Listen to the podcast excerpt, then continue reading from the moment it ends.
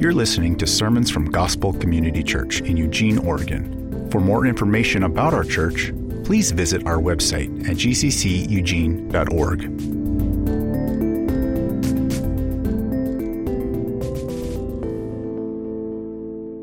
Well, good morning and welcome to Gospel Community Church. Uh, if I don't know you yet, my name is Brad. I'm one of the pastors here.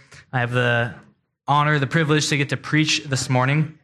Uh, we're in the last week of our Advent series, which I'll talk a little bit more about here in a second. Uh, but here at, if you're new, or maybe not new, but this is good, a good thing to know, at GCC, we believe that the Bible is the inspired word of God. And so what we mean by that is that we believe the Bible is a collection of books that were written by human authors under the inspiration of the Holy Spirit. So in other words, what we have in this book, in the Bible, are God's very words. We believe that because of this, these words are inerrant, meaning they don't have any error to them, and it means they're authoritative, meaning they, they govern and, and dictate what we do with our lives because that's how God has communicated to us. And we would say that the entire Bible, it's a collection of a bunch of different books that tells one big story that all leads to Jesus. The whole Bible, all of it, is about Jesus. And it's really easy and obvious to see how that's true in the Gospels, Matthew, Mark, and Luke and John, Matthew, Mark, Luke, and John, which tell the story of Jesus, and then the rest of the New Testament, which talk a lot about Jesus. But we would say as well that the entirety of the Old Testament is pointing to Jesus. And it, it does this in a few different ways. Sometimes Jesus is present in different ways in the Old Testament. Uh, a lot of times there's patterns that are given in the Old Testament that make us think about what Jesus is going to be like.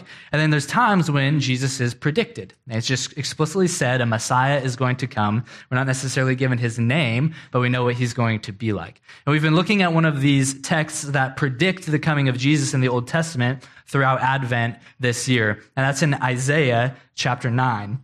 The book of Isaiah is a, a a book of prophecy written by the prophet Isaiah, telling about a day when God is going to restore creation. He's going to bring people, his people back into a relationship with him. He's going to judge sin with righteousness, and he's going to make all things new. And throughout this book, we're given glimpses of how he's going to do that. And we know specifically it's going to be through a person, through the Messiah. So that's what we've been doing. We're in week four of this Advent series. And in this in this uh, passage that we're looking at, there are four names that are given to the promised Messiah. He promises that a child will be born, that a son will be given, and this, this person, this, this child, is going to reverse the curse of sin, save God's people, and bring about justice and righteousness in the world. And this, pro- this prophecy gives this promised one, the Messiah, these four names, and they reveal a lot about who he is and what he would come to do. And so we've looked so far at the wonderful counselor, mighty God, everlasting Father. And this morning, we're going to be looking at the title Prince of Peace, as Ian mentioned earlier. So I'm going to read our text. It's Isaiah chapter 9, verses, we'll read verses 6 and 7 this morning. Should be up there on the screen. It says this For to us a child is born, to us a son is given, and the government shall be upon his shoulder. And his name shall be called Wonderful Counselor, Mighty God, Everlasting Father, Prince of Peace. Of the increase of his government and of peace there will be no end. On the throne of David and over his kingdom, to establish it and to uphold it with justice and with righteousness, from this time forth and forevermore. The zeal of the Lord of hosts will do this. Let's pray. Father, thank you for this morning. Thank you for this season, this Advent season, where we uh, intentionally set aside time to remind ourselves of how you chose to rescue us from sin and save the world to do that through uh, your son, Jesus, becoming a man, being born in the form uh, of a baby, to grow up to live a perfect life and, and, and give that life up on the cross on our behalf. Jesus, we thank you for the sacrifice that you made on our behalf. And we thank you that this time of year we get to remember uh, that you humbled yourself to become one of us, to live in our sinful and broken world um, in order to restore us to the Father. Uh, this morning, as we look at peace, I'm sure all of us will be reminded of the areas of our life where we do not have peace and where there isn't peace in this world. And so, God, we look to you and you alone for the hope of peace and for a future where we will know nothing but peace. So, in the meantime, God, help us to submit our lives to you. Remind us of your goodness and grace and love as you showed through the gospel of Jesus Christ. Uh, and give us this Christmas season a real, true sense and experience of peace, a peace that only you can provide. That you'd speak through me, that this time would bring glory to you and advance your kingdom. In Jesus' name, amen. Uh, on September 11th in 2009, Michael Jordan was inducted into the Basketball Hall of Fame. And he gave a speech that most people would consider an absolute train wreck. If you've ever listened to it, it's really bad. Uh, but it did provide the world with the crying Michael Jordan meme that you've probably seen before, and so we can be thankful for that. Uh, at the end of his speech, he said this line said, The game of basketball has been everything to me, my refuge, my place that I've always gone when I needed to find comfort and peace. See, for Michael Jordan, the game of basketball was where he went to find peace, whatever it is that he means by that. The problem is that when basketball came to an end for Jordan, that peace came to an end as well. And since his retirement, his life has been one of chasing that same sense of stability and peace that he had while playing, but never quite finding it. Several years later, in an outside the lines interview for ESPN, he's talking with the interviewer about uh, this in, internal competitiveness that he has and how difficult it's been for him since retirement to find outlets for that competitiveness. And so he talks about getting really good at a game on his iPad. Uh, picking up Sudoku and word searches. He gambles, he golfs, he does all these kind of things in a, an attempt to satisfy that desire to compete and hopefully find the peace that he had when playing basketball. But none of these competitive endeavors are quite the same. So he says in this interview, How can I enjoy the next 20 years without so much of this consuming me? How can I find peace away from the game of basketball? The game of basketball was what gave him peace, but now that the game is over, where will he find his peace? And that's the question that I want to answer today, and not just for Jordan. He probably will, will never listen to this. But for all of us here this morning, where can we find peace? Where can we go for peace? I think it's a question worth answering because it's a question that I think we're all asking. We're all looking for it. Every single one of us is searching for peace. And maybe you're not looking for peace in basketball, but maybe you are in your career or your marriage or in your children or in your identity as a mother or a father or a friend. We look for peace in our body image, in our physical health, in our bank accounts, our financial stability, in what we know, or maybe how well liked or approved of we are in society. We're all looking to something or someone for peace because we all want peace. Now, we have to clarify and define what exactly is peace. What is this thing that Jordan sought after that we all want in our own life that we talk about so much? Oftentimes, when we think about peace, we think about peace as the absence of conflict. We think about countries being at peace when they are not at war, or families are at peace when they're not arguing or having conflict within the home. But the biblical picture of peace is much more than just the absence of conflict. It's also the presence of harmony, unity, completeness, flourishing. So countries would be at peace not simply if they just aren't at war, but when they're actually working together in harmony to bring about flourishing and prosperity for one another. Families wouldn't be at peace just simply when there aren't arguments around the dinner table, but when there are loving conversations that bring about unity and wholeness within the home. The biblical picture of peace is when nothing is missing and nothing is broken. Nothing is missing and nothing is broken. Uh, my son Riggs, he's almost three, and he loves to do puzzles. Uh, for, since as like really young, I mean he is really young, but even younger, you know, uh, young, his young three years of life, he's loved doing puzzles. He's kind of a nerd. It's great. Uh, he's kind of a whiz at them. And he's also a kid, and his little brother doesn't help with this. And so all the puzzles we have, none of them have all the pieces in them. So oftentimes Riggs will say, Hey, dad, can we do the barn puzzle or the bug puzzle? And I'll say, Sure, buddy. And we take the puzzle out and we, he, we work together and we get it all put together, and then there's pieces missing. I don't know if you've ever done a puzzle and at the end of it, there's pieces missing drives me crazy, right? Like there's something, something wrong with that. And there's something wrong for him as well. Riggs is like, where are the other pieces? Like, dad, where's the other pieces? Go find the other pieces. And I'm like, you probably know where they are better than I do. Probably hidden in some corner or crack or crevice in your room somewhere. But there's something missing, right? When you complete a puzzle and it's not quite complete, a piece is missing. It's not whole. It's not complete. Another example, for several months now, my truck has not had a fuel gauge. Uh, it's annoying, uh, but it's a common problem with my make and model of truck. Uh, eventually, the fuel tank sensor goes bad, and in order to fix it, you got to replace the fuel pump, and I don't want to do that. And so, mechanically, the truck runs fine, haven't had any issues, and I know about how many miles I can go before I need to fill up again. And I've only ran out of gas once. But I think I've got it down now. I've, yeah, it's only been one time.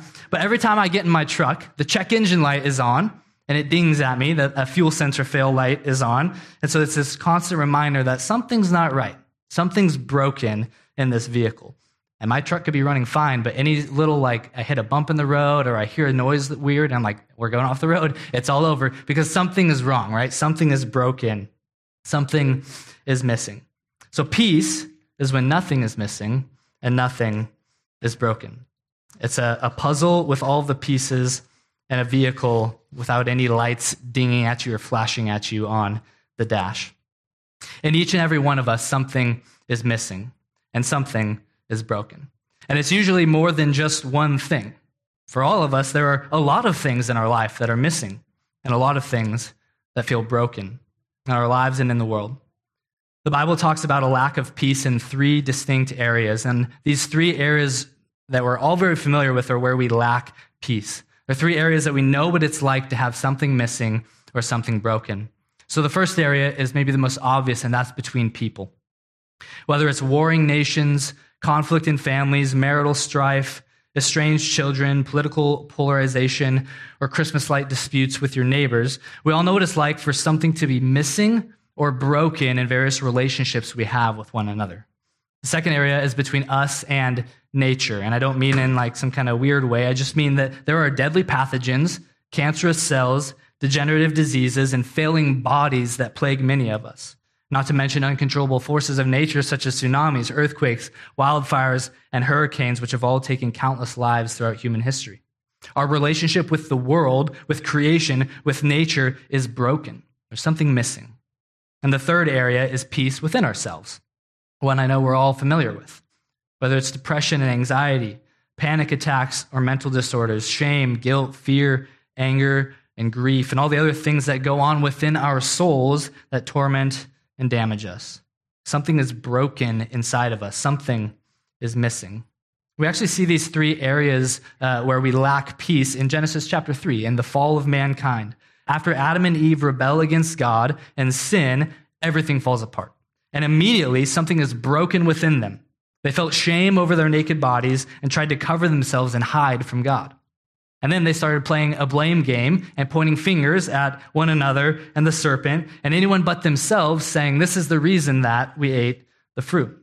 And then when God tells them the consequences for their sin, their consequences that include damaged relationships between humanity and creation, pain in childbearing, pain in working the ground, difficult labor and toil, the consequences for their sin, the, the result of separation from God Himself is a lack of peace between each other, between them and nature, and between them and themselves. And every single human after Adam and Eve suffer the same consequences for our sin. Our relationships with one another, our relationships with nature, and our relationship with ourself, in all of those, something is missing and something is broken.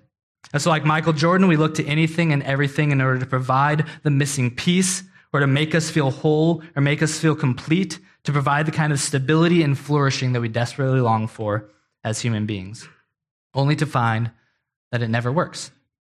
We're never satisfied. We're always restless, looking for peace in all the wrong places. And this is because our lack of peace with others, with nature, and within ourselves is because ultimately we lack peace with God. In the garden, Adam and Eve severed their relationship with God because of their sin, and the consequences of that severed relationship is a lack of peace in every other aspect of life. And that same thing goes for us. Each and every one of us are born into sin, born enemies of God, born not at peace with our Creator. The relationship we were created for broken by our rebellion and selfishness. And so before we can have true peace with one another, before we can have any kind of peace with nature and God's world, and before we can have peace with ourselves, we have to first have peace with God. Trying to have peace in our life without first being at peace with God would be like trying to achieve financial freedom without ever paying off any of your debt.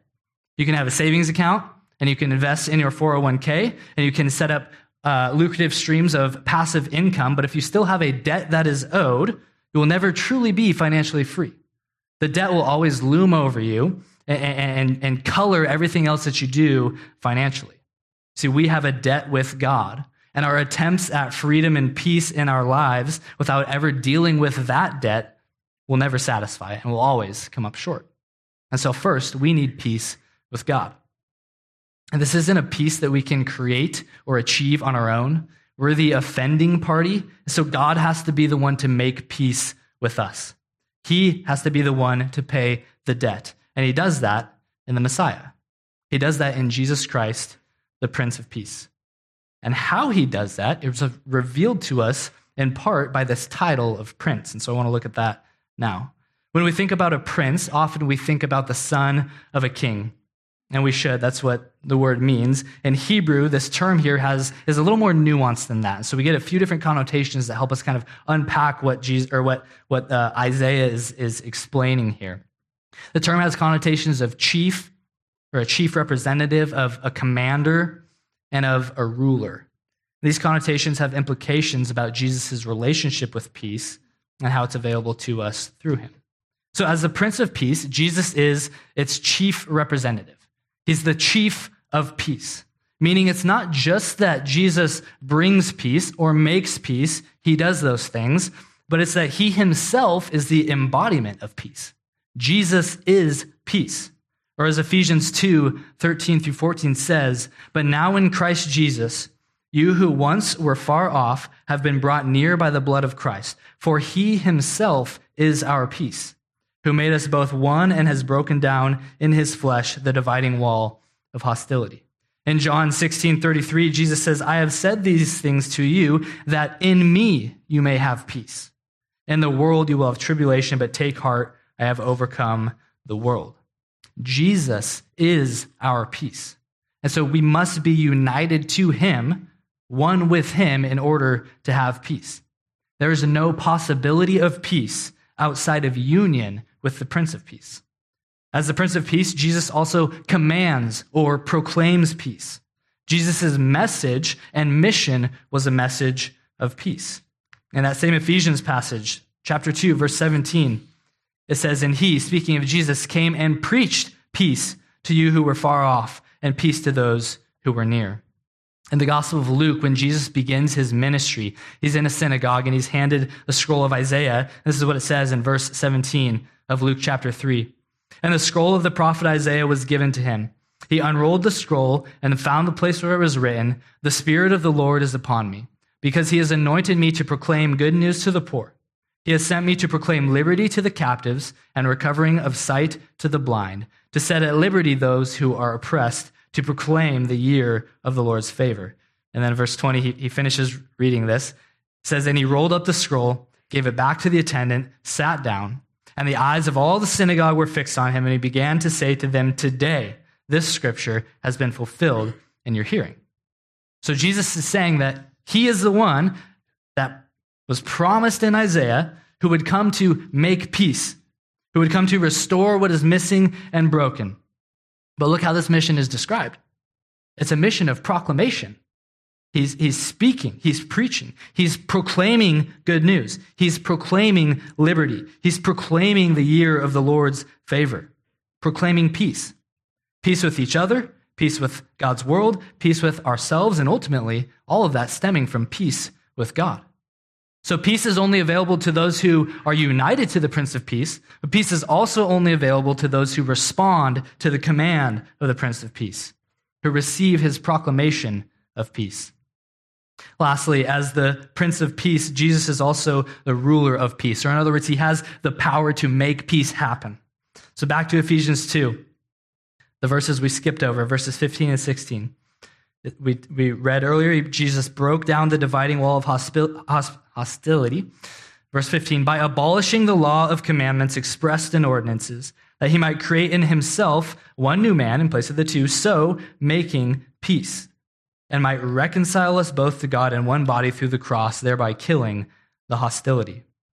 In Colossians 1 19 and 20, it says this For in him, in Jesus, all the fullness of God was pleased to dwell, and through him to reconcile to himself all things, whether on earth or in heaven, making peace by the blood of his cross. So you notice the similarity between these two verses. Jesus is making peace. How is he doing it? Through the cross and by his blood. See, on the cross, Jesus endured the lack of peace, the chaos, and suffering caused by our sin so that he could make peace between us and God. Peace is only available to those who are one with the Prince of Peace, who respond to the message of the Prince Peace, uh, Prince of Peace and trust in the sacrifice of the Prince of Peace. As the Prince of Peace, Jesus possesses the power to make peace, but it comes at a cost. Because Jesus was the most peaceful person to ever walk the earth. In his life, he united ethnic and political opponents, making peace between people. He calmed storms and healed sicknesses, making peace between people and nature. And he offered rest to weary souls, making peace with oneself possible. But in his death, he gave all of it up. In his final hours, Jesus was abandoned by his friends, arrested by his people, beaten and mocked by the Romans, and there was no peace between Jesus and other people.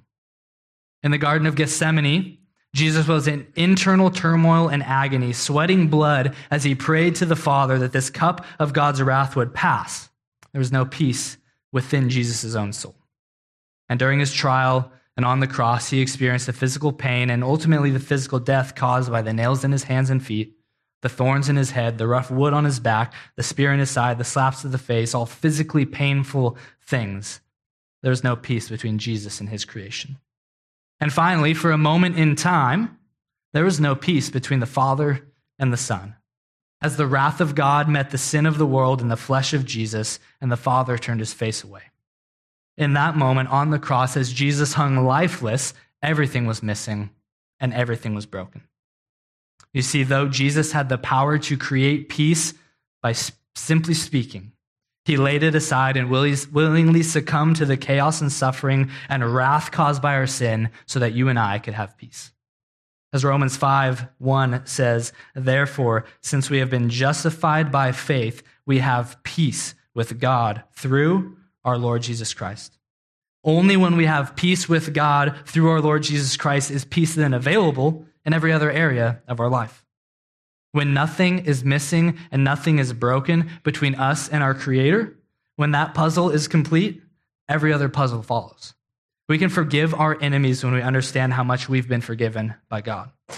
We can stare sickness and death and disaster in the face, knowing we will live forever in glorified bodies in the new heavens and the new earth. And our souls can truly rest because we know we have a loving Father who cares for us, who takes care of our needs, and who works all things together for the good of those who love him. And of course, it's easy to say that. It's a little less easy to just have peace. And we live in this interesting state between Jesus' first advent that we're celebrating now at Christmas, this initial advent of peace, and his second advent when Jesus returns, when he returns to make all things new and all new things. Theologians use uh, this phrase, the already not yet, to describe this tension we live in now as Christians. The kingdom of God has already come and is alive and well right now as we speak. Jesus is king. But at the same time, it's not yet fully realized. We're already saved from our sin, justified in the eyes of God, and counted righteous, but we're not yet delivered from our bodies of flesh that struggle with sin and temptation on a daily basis. We already, right now, have peace with God, others, nature, and ourselves because of what Jesus did in his life, death, and resurrection.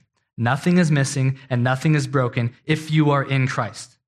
But at the same time, we're not yet free of the chaos and suffering caused by our sin. There are still things missing and still things broken in our lives. And one day, this will not be the case. At Jesus' second advent, when he comes again, and we long for that day. But until that day comes, how do we experience the very real and very present peace that God offers? How do we have peace? In the already not yet state that we live in presently. Four points of application how we can experience this peace that Jesus offers. First, to have and to experience peace, you must be rightly related to God. You will not have peace until you find it in the Prince of Peace.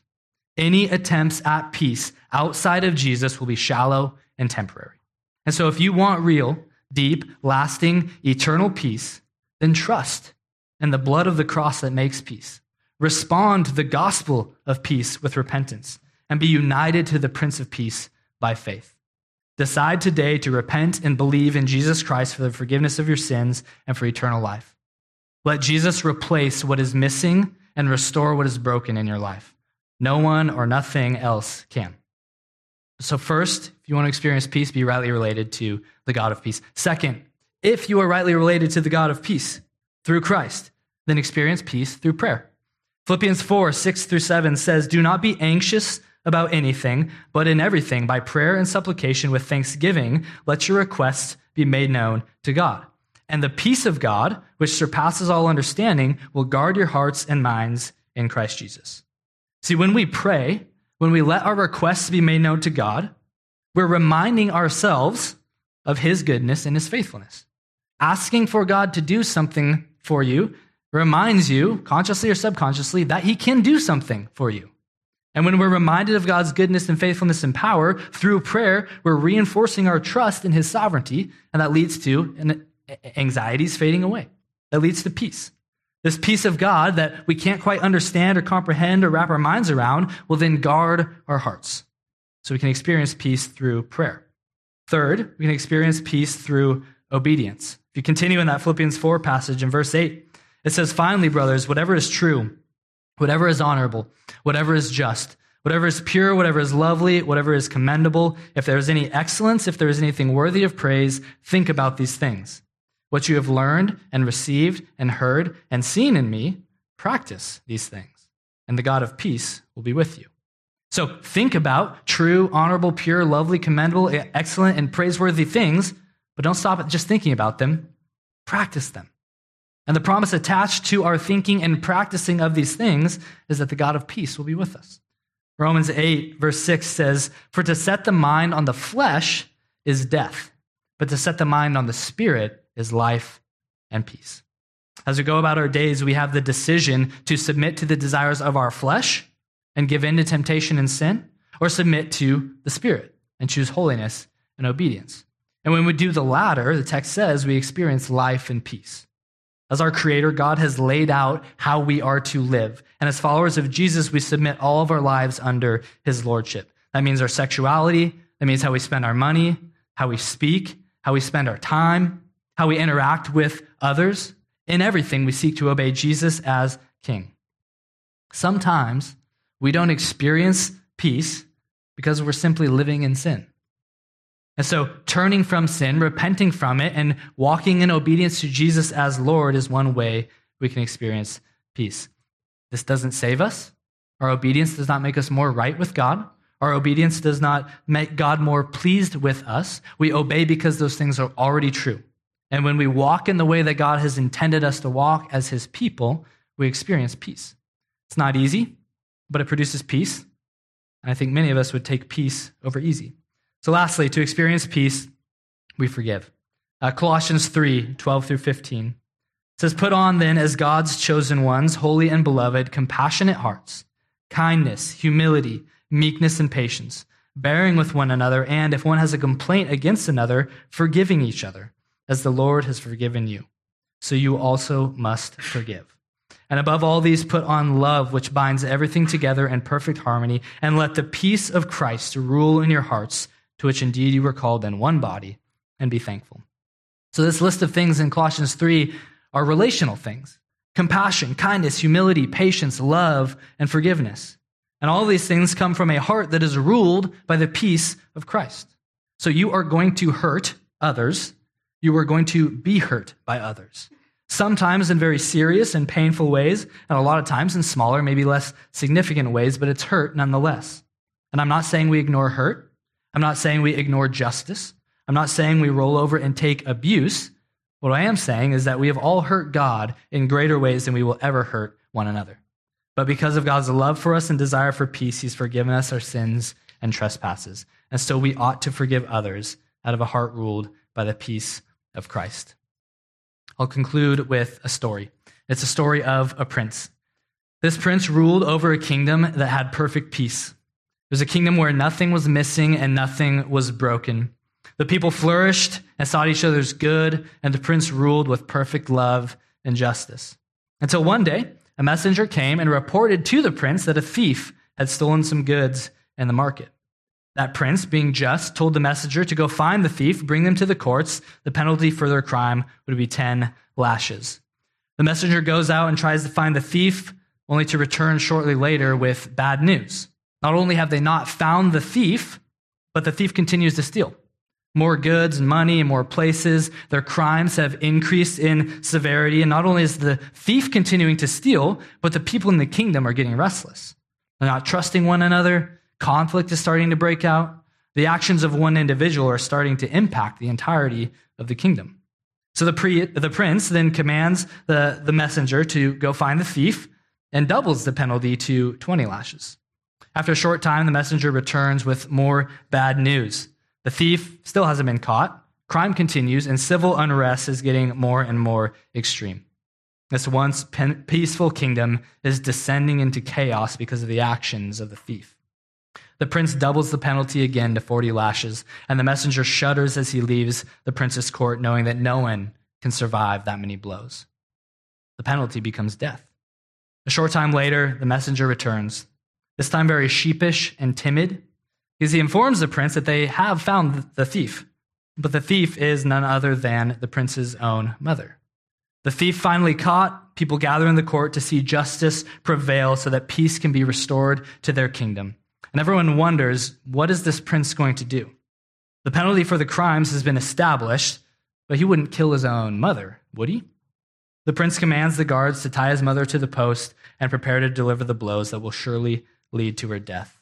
But in the moment before the first blow is delivered, he cries, Stop! Removes his own coat, exposing his bare back, walks over to his mother, wraps his arms around her, and says, Now, deliver the blows. I'm going to read Isaiah 9 6 again where we started, says, For to us a child is born, to us a son is given, and the government shall be upon his shoulder, and his name shall be called Wonderful Counselor, Mighty God, Everlasting Father, Prince of Peace. Of the increase of his government and of peace there will be no end.